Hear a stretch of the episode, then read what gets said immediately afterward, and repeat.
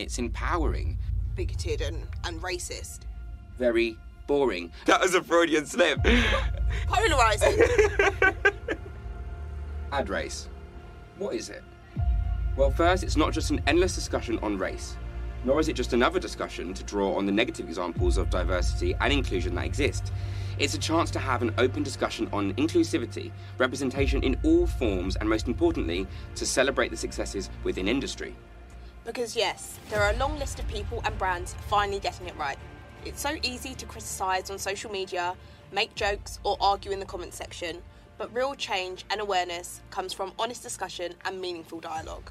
In addition, we'll of course be talking about the effectiveness of ads and media, from social campaigns, commercials, stunts, out of home, you name it. The fantastic hits and the misses. You know, there's moments where you sit back and say to yourself, who on earth signed this off? And the best part, it's not just our dry voices and dull humour you'll be exposed to. Over the coming weeks, we'll be inviting guest speakers to join us in debates, weigh in on trending D&I topics, share their opinions and experiences, and engage in meaningful dialogue to solve some of the greatest mysteries of the universe. And I suppose now when I go into M&S, that's why I usually pick up a plastic pig. It's like, well, I'm an adult, I can do it, I can afford it, I can buy my own pigs. People hate so much that someone that could look like me could be the central character of an advert. It's gonna have to be Argos. Argos, sorry. that was a Freudian slip.